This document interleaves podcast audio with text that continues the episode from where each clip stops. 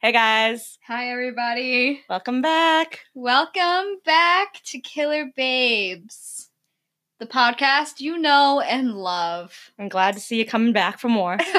and if you're new, um, welcome. Not welcome, Welcome. back. Just, Just welcome. just welcome. How you doing? We're glad you're here. Mm-hmm. Mm-hmm. mm-hmm. I'm. Katie, And I'm Kirby.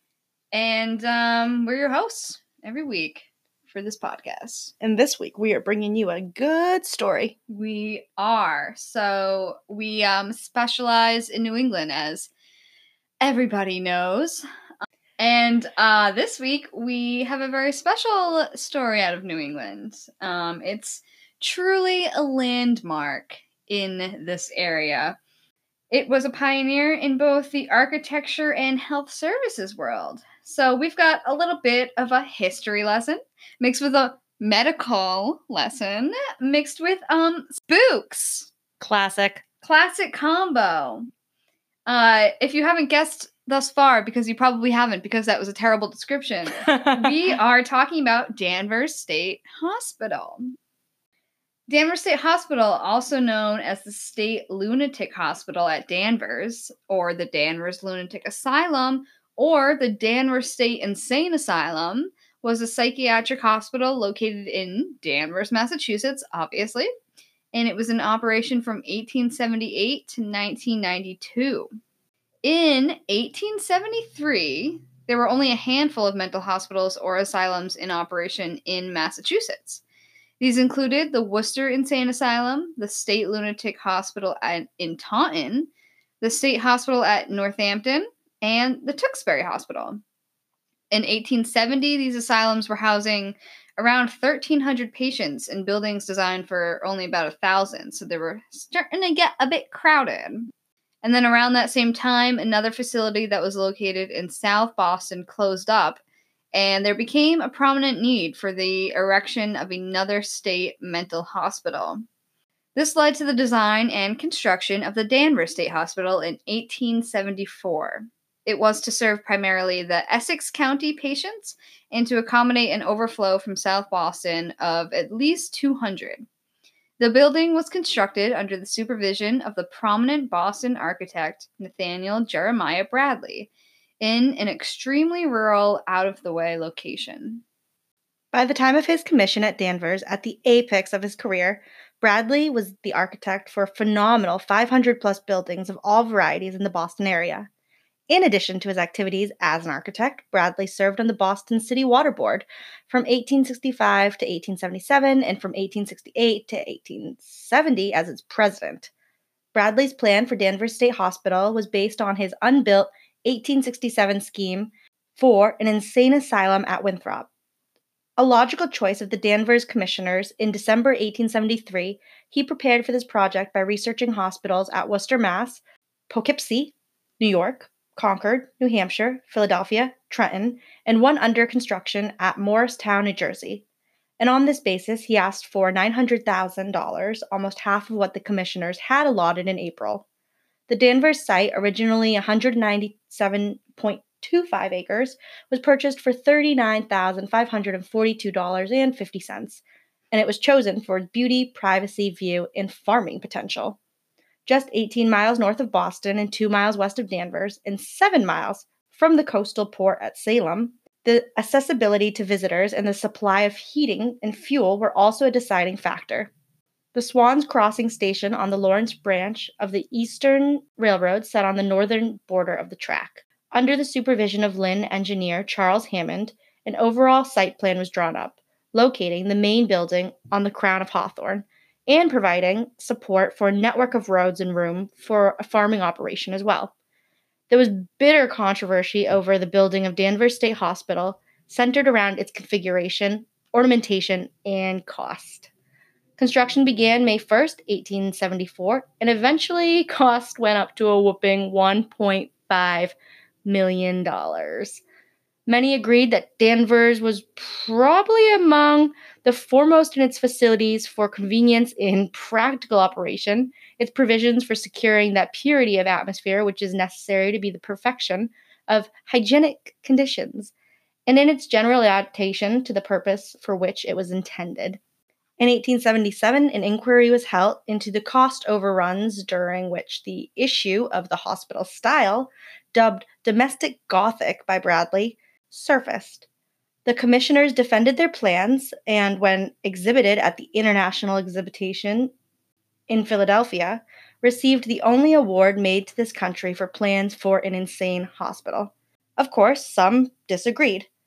Pliny Earle, then superintendent at the State Lunatic Asylum in Northampton, quote, decreed the trend to excessive ornamentation in hospital architecture, preferring comfortable interiors to gorgeous exteriors, suggesting that domes, towers, and turrets are very appropriately situated at universities like Harvard and Yale, and are scarcely appropriate when they stand as monuments over the misfortune and miseries of men. Provision of pure water, an important component in the 19th century, mental health therapy was also the subject of argument during the construction and early years of this hospital. The nearby Ipswich River was explored as an early source. Ultimately, the town of Danvers, which had in 1874 established its own water supply from Middleton Pond at Wills Hill, indicated its willingness to service the hospital's needs as well and in 1876 an agreement was struck where the town would build its own intermediate reservoir on the grounds to supply a gravity fed system via a series of 10 5,000 gallon tanks in the attic. Originally, the building consisted of two main center buildings housing the administration, with four radiating wings on each side of the admin block.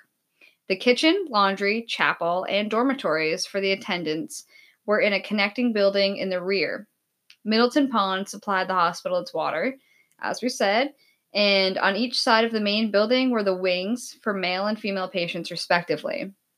The outermost wards were reserved for the most hostile patients.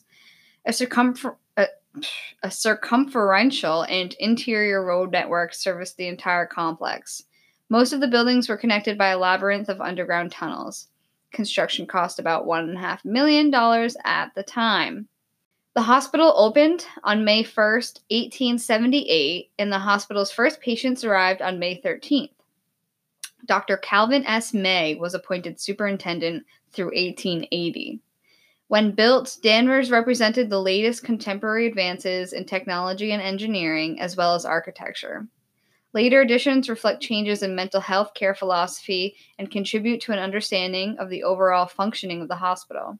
Concern for the disadvantaged, including the poor, the sick, and the mentally disturbed, was recognized as a responsibility of the public sector in Massachusetts since its early 17th century settlement period. Until the mid 19th century, the charge for their care rested primarily with the towns in which they resided through locally established poor farms. But the towns could not keep up with their duty, due in part to the pressures of the immigration and rapidly increasing numbers of unsettled poor. So the state stepped in, first establishing the Board of Commissioners of Alien Passengers in 1851, and in 1863, the Board of State Charities. Another important component to the state's involvement was the move away from, quote, demonology and toward moral treatment of the insane, a cause which was loudly and publicly championed by such social reformers as Boston's own Dorothy Lynde Dix. Her energetic career had significant local as well as national and international impact. At mid century, the humanistic approach toward care of the insane was generally accepted, yet controversy still surrounded the form or building arrangement such institutions should assume. Some, heavily represented on the State Board of Charities, favored the dispersion of the dependent as opposed to their congregation. The other faction in the controversy, which found many supporters in the Association of Medical Superintendents, favored a large, highly centralized complex. Chief proponent of the centralized plan was Thomas S. Kirkbride, MD, LLD, a, a, founder of the American Psychiatric Association and a physician to the Pennsylvania Hospital for the Insane. Dr. Thomas Story Kirkbride who served the Pennsylvania Hospital as a superintendent from 1841 to 1883, created a humane and compassionate environment for his patients, and he believed that beautiful settings restored patients to a more natural balance of the senses. Dr. Kirkbride's progressive therapies and innovative writings on hospital design, along with his management, became known as the Kirkbride Plan, which later influenced, in one form or another, almost every American state hospital by the turn of the century, including Danvers. Essentially, the Kirkbride Plan was an architectural design approach to structural features. The Kirkbride Plan provided that mental hospitals should one be built in the country, though accessible at all seasons, two be set on grounds of at least 100 acres, three house a maximum of 250 patients, four be built of stone or brick with slate or metal roof and otherwise made as fireproof as possible. Five, be composed of eight wards separated according to sex and built according to other specifications as to size, location, and material of accommodations. Six, be organized with wings flanking a central administration building. Seven, house the most excited patients in the end or outmost wings. And eight, provide an abundance of pure, fresh air. Kirkbride's hospitals were intended as monuments to the belief that most insane are curable, and thus that the function of the hospital is primarily curative and not custodial. That curative process was to be greatly enhanced by pleasant surroundings, including fresh air and pure water. Yeah. So, like these buildings, they're saying like the way that they're laid out according to the Kirkbride plan. If you look at it from like a bird's eye view, it looks like a bat. Mm-hmm. It's like do do do With his do- wings. Yeah, Yeah. with wings radiating out and I mean that served all the purposes we were talking about and it's supposed somehow that shape is supposed to circulate like fresh air throughout it. Yeah. They're all reasons that this Kirkbride guy thinks that it would enhance their treatment process in, in a place like this. Um, and then by the turn of the 20th century, Danvers State Hospital had outgrown its site and facilities.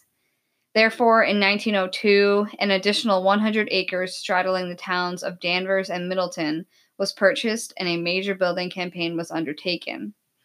20th century additions to the hospital reflect not only growth of the patient population, but also an increased emphasis on occupational therapy and current theories of decentralized care.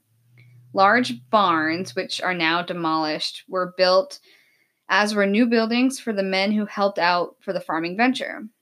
In fact, after the very first year of its operation, once the layout was decided, roads, fences, piggery, corn barn, wagon sheds, manure cellars, and apple orchards were in place. The farm continued to grow and prosper and soon became a famous model. The Danvers onion, locally derived by the Gregory Seed Company, was among the many vegetables grown there. Elaborate pleasure gardens were established adjacent to the Kirkbride complex to supplement recreational therapy programs.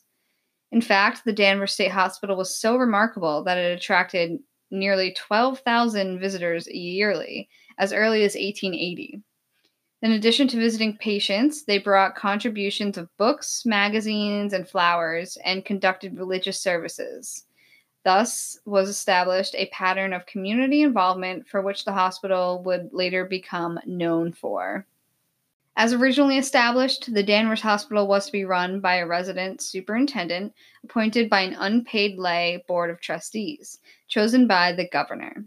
The central authority was uh, held within the Board of State Charities. After 1879, this board became known as the State Board of Health, Lunacy, and Charity. In 1898, the leadership role of the Commonwealth of Massachusetts radically advanced with the information of the State Board of Insanity, the first in the United States. Landmark legislation uh, took the poor out of the almshouses and put them under state control.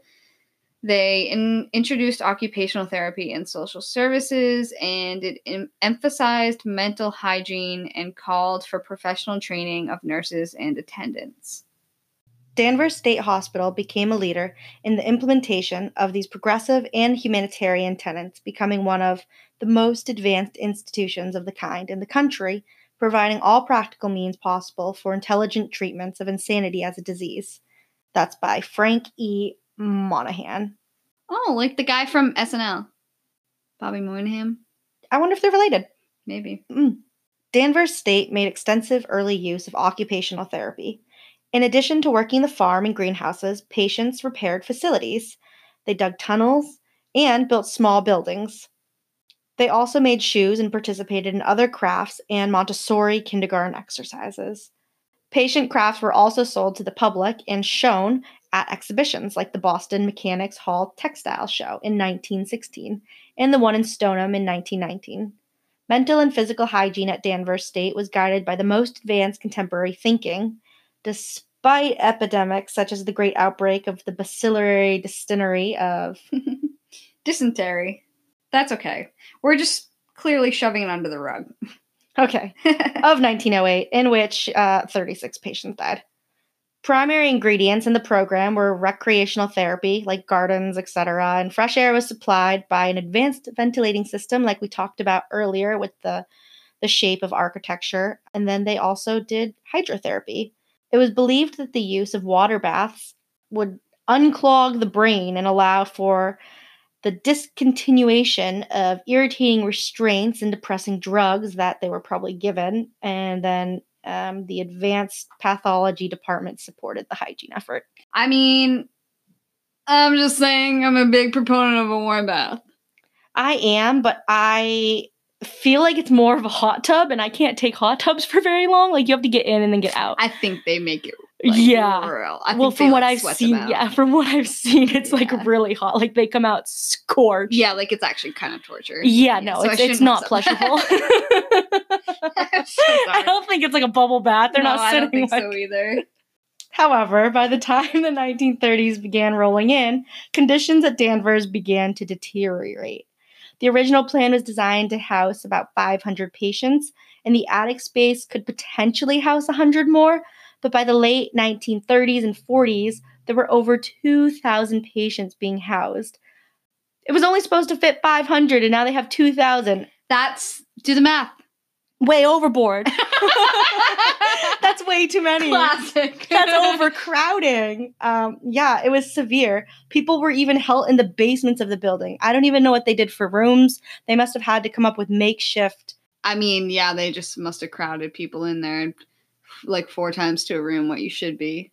Yikes. Yeah. So obviously, you know, these staff, uh, they were struggling to deal with the overflow.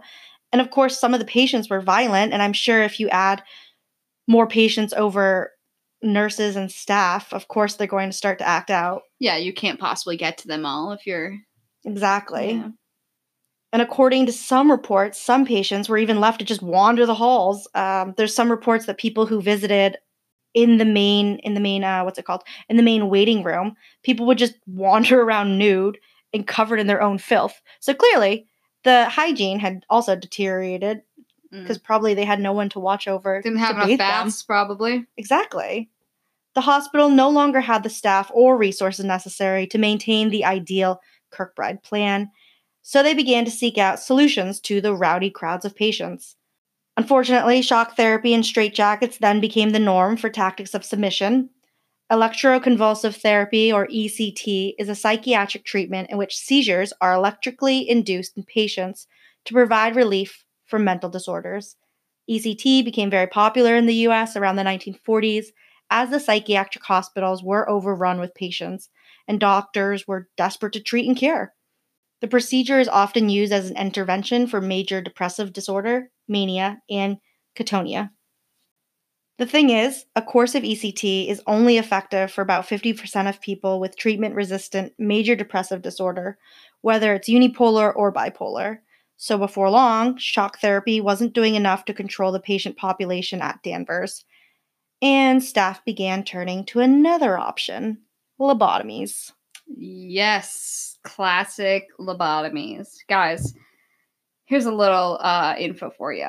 A lobotomy is a form of psychosurgery that involves severing connections in the brain's prefrontal cortex. Most of the connections to and from the prefrontal cortex, the anterior part of the frontal lobes of the brain, are severed. The originator of the procedure, Portuguese neurologist Antonio Egas Moniz, shared the Nobel Prize for Physiology or Medicine of 1949 for the quote discovery of the therapeutic value of leucotomy, uh, Hmm, that sounds right. in certain psychosis. End quote. Although the awarding of the prize has been subject to controversy, no surprise there. Walter Freeman, an American physician, learned about lobotomies from Moniz and played a large role in making the procedure commonplace in the United States. Freeman's personal technique involved severing the connection between the frontal lobes and the thalamus. Because Freeman lost his license to perform surgery himself after his last patient died on the operating table, he enlisted neurosurgeon James Watts as a research partner.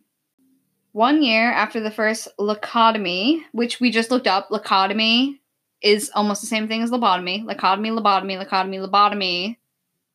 Uh, so one year after the first of one of those, on September 14th, 1936, Freeman directed Watts through the very first prefrontal lobotomy in the United States on housewife Alice Hood Hammett of Topeka, Kansas. After about 10 years of performing lobotomies, Freeman heard about a doctor in Italy, Amaro Fiamberti, who operated on the brain through his patient's eye sockets. This allowed him to access the brain without drilling through the patient's skull. With this as his inspiration, Freeman developed a new spin on the procedure. He called it the transor- transorbital lobotomy or the ice pick lobotomy. It was performed by inserting a metal pick into the corner of each eye socket, hammering it through the thin bone with a mallet, and moving the pick back and forth, severing the connections to the prefrontal cortex in the frontal lobes of the brain. The transorbital lobotomy did not require a neurosurgeon and could even be performed outside of an operating room without the use of anesthesia by using ECT to induce a seizure. The procedure became quite popular in some Western countries during the 1940s and into the 1950s, despite general recognition of frequent and serious side effects. By 1952, almost 20,000 lobotomies had been performed in the United States alone, and proportionally more in the UK. The purpose of the operation was to reduce the symptoms of mental disorder, which, for the most part, it was successful at. However, it came at the expense of a person's personality, intellect, and overall livelihood. Following the operation, there is a common there is commonly a reduction in the patient's spontaneity, responsiveness, self-awareness, and self-control. There were a few people who benefited from the operation and even managed to return to work afterwards. However, many others were left with severe and disabling impairments. Some patients died as a result of the operation. On average, there was a mortality rate of approximately 5% during the 1940s. Others committed suicide after the procedure. In 1950, Walter Freeman's longtime partner, James Watts, left their practice and split from Freeman due to his opposition of the cruelty and overuse of the transorbital lobotomy. Following his development of the transorbital lobotomy, Freeman traveled across the country, visiting mental institutions, performing lobotomies, and spreading his views and methods to institution staff. One of the mental institutions he visited was none other than the Danvers State Hospital. After that, lobotomies became somewhat of a specialty at Danvers. Neurology experts often call Danvers State Hospital the birthplace of the prefrontal lobotomy. Visitors to Danvers in the early 1940s reported lobotomy patients wandering aimlessly through the halls of the hospital. Patients would walk around in a kind of like drugged, hellish state. They would just be staring at the walls blankly for hours. And by the time the 1960s had rolled around, Americans began putting an emphasis on alternative methods of treatment, deinstitutionalization, and a community based mental care, mental health care. As a result, the inpatient population of many insane asylums throughout the country started to decrease. Danvers State Hospital was no exception, and massive budget cuts also played a very big role in the gradual closing of Danvers. The hospital closed the wards and facilities starting in 1969. By 1985, the majority of the original hospital wards were closed or abandoned. The administration block in the original Kirkbride building closed in 1989, and patients were moved to the Bonner Medical Building across campus. The entire campus was closed on June 24, 1992, and all patients were either transferred to the community or to other facilities. The abandoned hospital sat in place for a long time until December 2005. The property was sold to Avalon Bay Communities, a residential apartment developer. There was some pushback from the community, um, but the hospital was listed on the National Register of Historic Places, and a lawsuit was actually filed by a local preservation fund to deny its demolition. However, the lawsuit obviously didn't work because demolition of the building began in January of 2006. By June of that year, all of the Danvers State Hospital buildings had been torn down, but a replica of the original towers on the Kirkbride was built to duplicate what was removed around 1970. Only the exterior of the Kirkbride complex was preserved in the demo, and the cemeteries, um, some several blocked tunnels, and the brick shells of the administration, and the D and G wings are still remaining, but that's the only thing that's still standing from the original site. Avalon Bay predicted that they would have properties available for rent or sale by fall of 2007. However, this was halted by a mysterious large fire that burnt some of the apartment complex buildings down and construction trailers in April of 2007. Some say that the old tormented souls of the patients at Danvers were getting revenge for their terrible treatment. One of the only remnants left of the once standing Danvers State Hospital are the gravestones in two nearby cemeteries, which contain 770 bodies. Some headstones only have numbers as opposed to names, a sad lack of dignity with respect to the Danvers patients, displayed even in death. Right, which I don't even think we've said yet, but we did visit here. We did. I think we'll talk about everything at the end, but um, we can attest to the cemetery part, and there were definitely a lot of headstones. Not even headstones, just little tiny stones or rocks that had numbers on them Mm-hmm. and no names. Danvers State Hospital was listed on like the top 10 most haunted places in Massachusetts. But obviously, since they demoed all of it, and when they were working, when they put forward the budget to turn it into apartment complexes, they had security guards on night watch all the time. So I think I read somewhere that like 500 people tried to get in and only like Mhm. 120 of them were successful or something Uh, um, I think there was only one famous like investigation team, paranormal investigation team that actually got the okay to go in and, and they did something, but they never released their reports or findings. really? I didn't Yeah. know that. Yeah. But That's um interesting. we'll share with you later on some of the the haunted paranormal activities of people. I bet though, like, because this place was abandoned for a long time. Yeah. From the 80s to like the early 2000s. So yeah. I bet there was so many kids breaking in. I saw some pictures too um, before Yeah, they too, demoed it, and it's just even the pictures are scary. Yeah, it really is. But we'll get into it. Yeah. Okay. So before we do, let's just uh, talk about the demo of the building. Um, these next two paragraphs are quotes. They're all just an excerpt from the Salem News. Um, and this was published in December of 2005. And this is just talking about the demolition of the original building. I write to you today with a great sadness about the loss of the Kirkbride building on the grounds of Danvers State Hospital.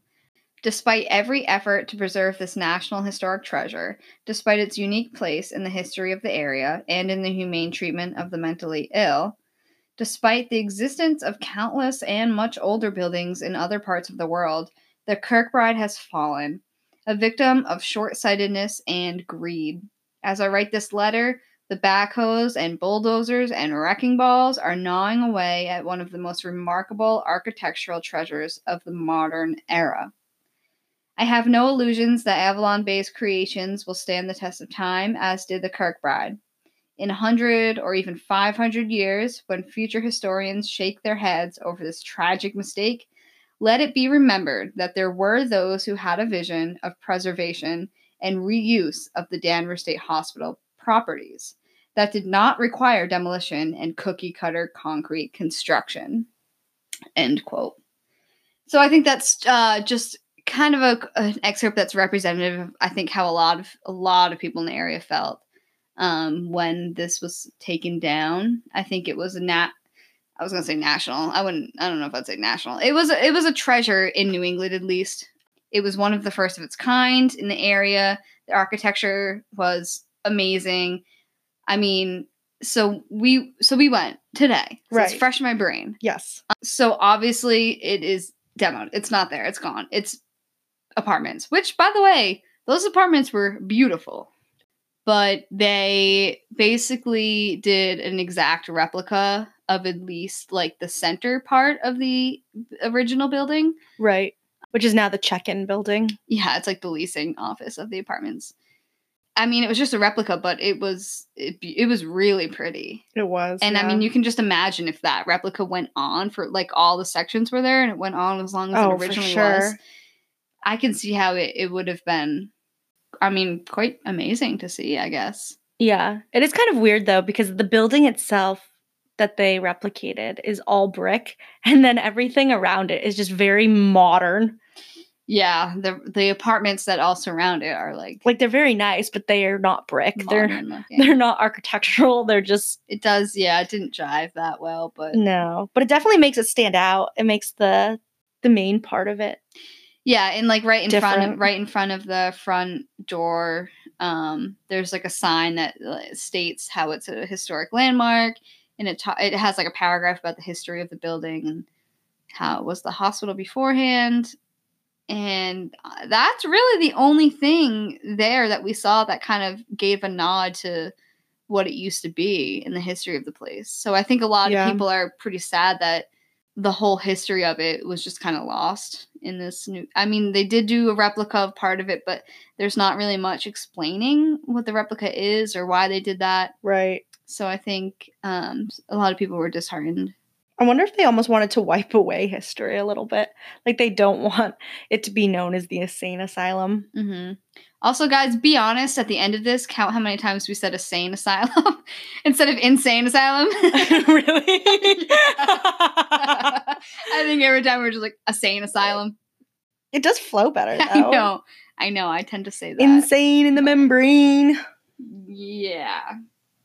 Yeah, and then The only um, other part that actually is standing is the cemetery. right, which we went to, but it's kind of crazy. Like the cemetery, you you would expect it to be somewhere in sight, like somewhere Yeah. with a sign that says something about like It's in like someone's the history. backyard. It's literally down a path that's. I mean, it's a stone path, but like the grass is growing in the stones. You can't even hardly see Yeah. the stones anymore. No, we passed right by someone's living room. I looked in through their Yeah, window. We had to pass So behind weird. someone's house. Like we had to do and like Google Earth investigation to find Yeah. where this thing was. yeah. And you walk down, and like once you finally go down, like I don't know, a quarter mile or something, there's a sign way in the woods that says like something kind of nice about. Yeah, it's nice. There's a plaque when you first walk in with the quote, You remain always in our thoughts and prayers, forever in our hearts. Yeah, there's there's um a couple of like little memorials, stones or whatever that have something etched in them. Um, there's a couple in the center that have listed the names of every single patient of the hospital that was buried in the cemetery. So um, that was that was definitely nice. A lot of a lot of the headstones, and they're not head they're not like headstones that come up. They're just little Like what'd you call embedded in the ground. Yeah, I forget. Like plaques, I guess, in Yeah. the ground of stone. Most of them do have names, but as you kind of go down, there are definitely some just plain stones that have a number that Mhm. has like a plot number that didn't have a name, um, which is kind of sad. We did go inside the building. We did go inside, yes. And let me tell you, the renovations are nice. Yeah, this is not the Kirkbride your mom knows. No. Let us say right now. It is swanky. They had these like modern luxury kind of feel going on. It was It was like velvet in some places with like gold. the lighting fixtures were like mm, so Joanna Gaines. Mm, yeah. Uh, yeah, those those apartments are probably Yeah. And just in the public, there was like this huge espresso maker, a fridge, and we Oh, sat down. There were like three MacBook desktop computers Oh, out yeah. for whoever lives there to just use. Yeah, this place is like nice. Oh, the, they had a nice pool, oh yeah, so nice. a little basketball, half basketball court. There was a game going on. Now we're just like promoting Yeah. this apartment. yeah, so if you guys want to lease there, for sure they have It- openings. it's called it's called Bradley Bradley Apartments. Mm-hmm. Um, yeah, it was pretty, and Kirby insisted. Oh my god, I was so embarrassed. Um, Okay, I just wanted to know the people who worked there if they had any inkling of a presence there, or if they ever stayed late at night and something happened. So I was like, you know what? What the hell? Let's just ask them. They had nothing. I straight out asked. I said, "Have you ever had anything weird happen here?" We're sitting in our lobby waiting for them to come up to us. They come up to us. They're clearly thinking that we are interested in renting an apartment here. yeah, they saw our money signs. like, yes, I do have a question. Um, have you ever seen any ghosties here? I did not say ghosties. well, anyway, the answer was no and no. But they did direct us to this really cool book signing. Unfortunately, it wasn't the day that we were going. yeah, she was like, "There's some pamphlets in the corner for a book signing that's gonna happen soon." So clearly, we are not the only people who asked. But I guess they hold like a, a respect, recognition, and remembrance event every year, yeah, which is really cool. every year they do a, a memorial and they go down to the cemetery and they hel- hold a little vigil or whatever. hmm Yes, according to the staff, the new apartments that are on top of this um, plot of land are not haunted, or they have not had experiences. Which I don't know if they're saying that just because they want you to live there, and people don't usually want to live in some place that has such a deep past. So they could be lying. I guess they could be. Let's look at it from their angle. They want to sell. Sell, sell, sell. She's not getting commission. They probably are. You think? Front maybe. desk lady? Well, she could have a higher position. She might not just be the front desk lady. Or it's just not haunted. It could also not be haunted. I mean, the only that the fire that broke out, people do agree that that was a little mysterious. I think it wasn't even really known how it started, so Mhm. that was something weird that happened. And I'm sure, I'm sure that there was some uh, spooky vibes in the hospital while it was still standing, Oh, but when it was when it was kind of run down and abandoned. Oof, I can only imagine like the feeling in there with like seeing all the beds and the the chairs and the baths that were empty and Mhm. mm, So there's really only been a couple eyewitness reports to surface over the last couple of years. Well, not last couple, I guess, more like 2000s, um, 90s, 2000s, while the building still stood. And one person, Geraldine Levasseur, stated she saw a ghost when she lived there as a child. The ghost supposedly pulled the sheets off her bed and it manifested as an older, scowling woman. She said she had never felt threatened by the ghost, and she also confirmed that it had only appeared one time. Other people who weren't ghost hunters, I think they were more teenage kids who went in there, middle school teenage kids who just went at amateur ghost hunter, if you will. Yeah, like us. yeah, yeah. Well, anyway, they'd go in, and I think one because they were young, and two because it was at night, and three because the place was just generally really scary. They all reported just feeling absolute dread going through those doors and, and going around. And a lot of the reports just recall a lot of screaming. They'd hear one scream, and then it would just send them fleeing. Um, but there were a lot of reports like that where they would just hear a scream, and, and that pretty much they just all went running. Yeah, I would too. I would 100% run. But the actual Danvers State Hospital, it did invoke quite a bit of imagination from other people. If anyone's seen Batman, Batman. Is that it? yeah, Never pretty seen close. well, anyway, it inspired Batman's Arkham Asylum, and it also inspired H.P. Lovecraft's Arkham Sanitarium. Um, it was also the setting for the 2001 horror film Session Nine. Have you ever seen that? Mm-mm. Me neither. And it was featured Good. in the 1958 film Home Before Dark. So I think this it really was one of the most popular insane asylums in the country. It was definitely the most popular one in New England.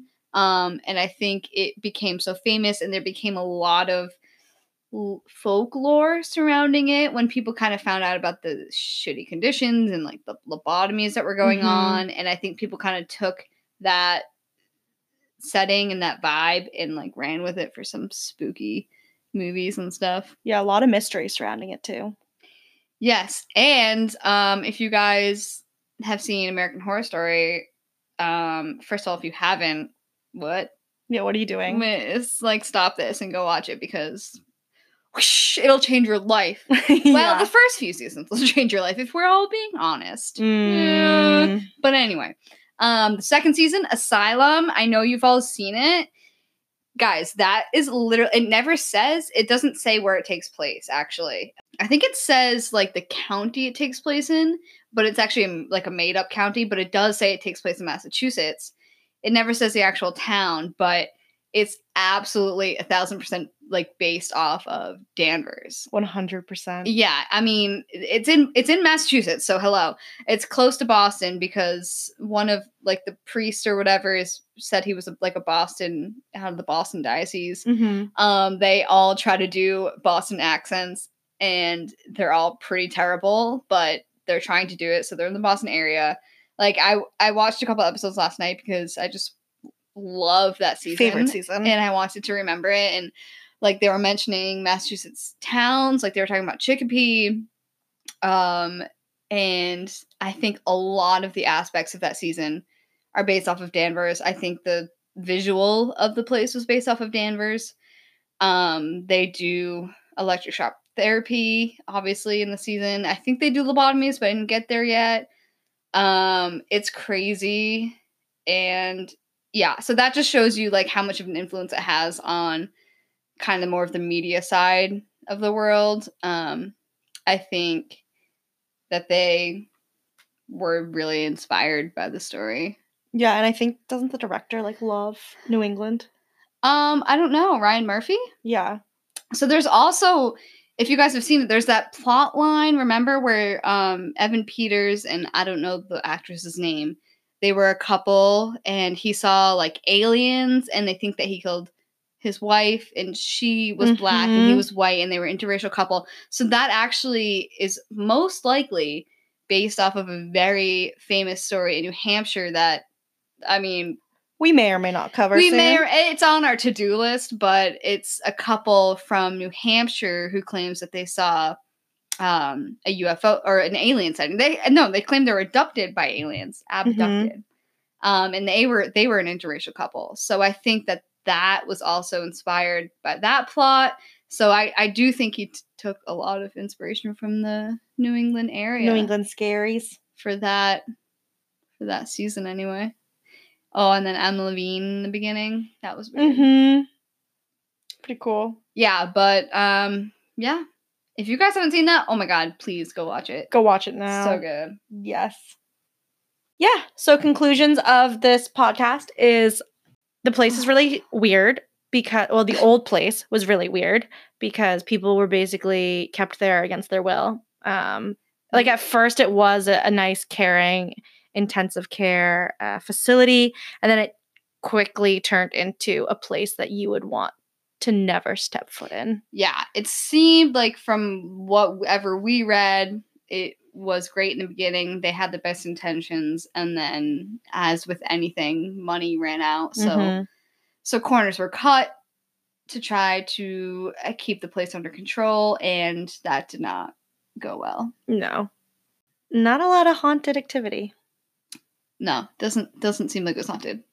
One more place disproved by Killer Babes. You're welcome, everybody. You're welcome. On to the next. Disproving haunted theories one week at a time. But we've got some pretty creepy ones coming up. So stay tuned. You know what? This- One of them better wow me at this point. I think one of them is going to. Okay. I think it is. I'm gonna hold I have high hopes for one of them. Good. All right. Well, um, hope you guys enjoyed that one. See you later. know where I was going Psych. Psychiatric ward. Yeah. So uh we hope you guys liked that one. Let us know what you think. Let us know if you've been. Yeah. Or if there's another one in the area that you think we should there's a there's a There's a couple. Yeah. um of these in the New England area. So we might have to check out a couple more. I just want to check out one that hasn't been demolished. Yeah, there are definitely a couple of those that I we got to get to them quick. Before Yeah. they, before they, they turn into apartment complexes. That's what everything's turning into these days. Are like luxury apartment complexes. Factories are getting turned into luxury complexes. I don't know about y'all, but I could not. I definitely would not have been able to afford those. They were Oh. real nice. They were way too nice. Yeah. All right, guys. Thanks for listening. Thank you. Anything else we need to say before we go? No. I was like trying to think of something clever, but I got nothing. Yeah. I got zero. All right. Well, nothing else to say to you guys. But if you have something to say to us, let us know. Yeah, you can email us at killerbabespodcast at gmail.com. Uh, And as always, we appreciate everyone who's reviewed us on iTunes podcast. Seriously, guys, so nice. Thank you so much. we appreciate it, but keep it coming, people. We do appreciate it. We love you all. We really do. These babes mean it. Yeah. And with that, have a nice night. Peace out. Peace. Batman.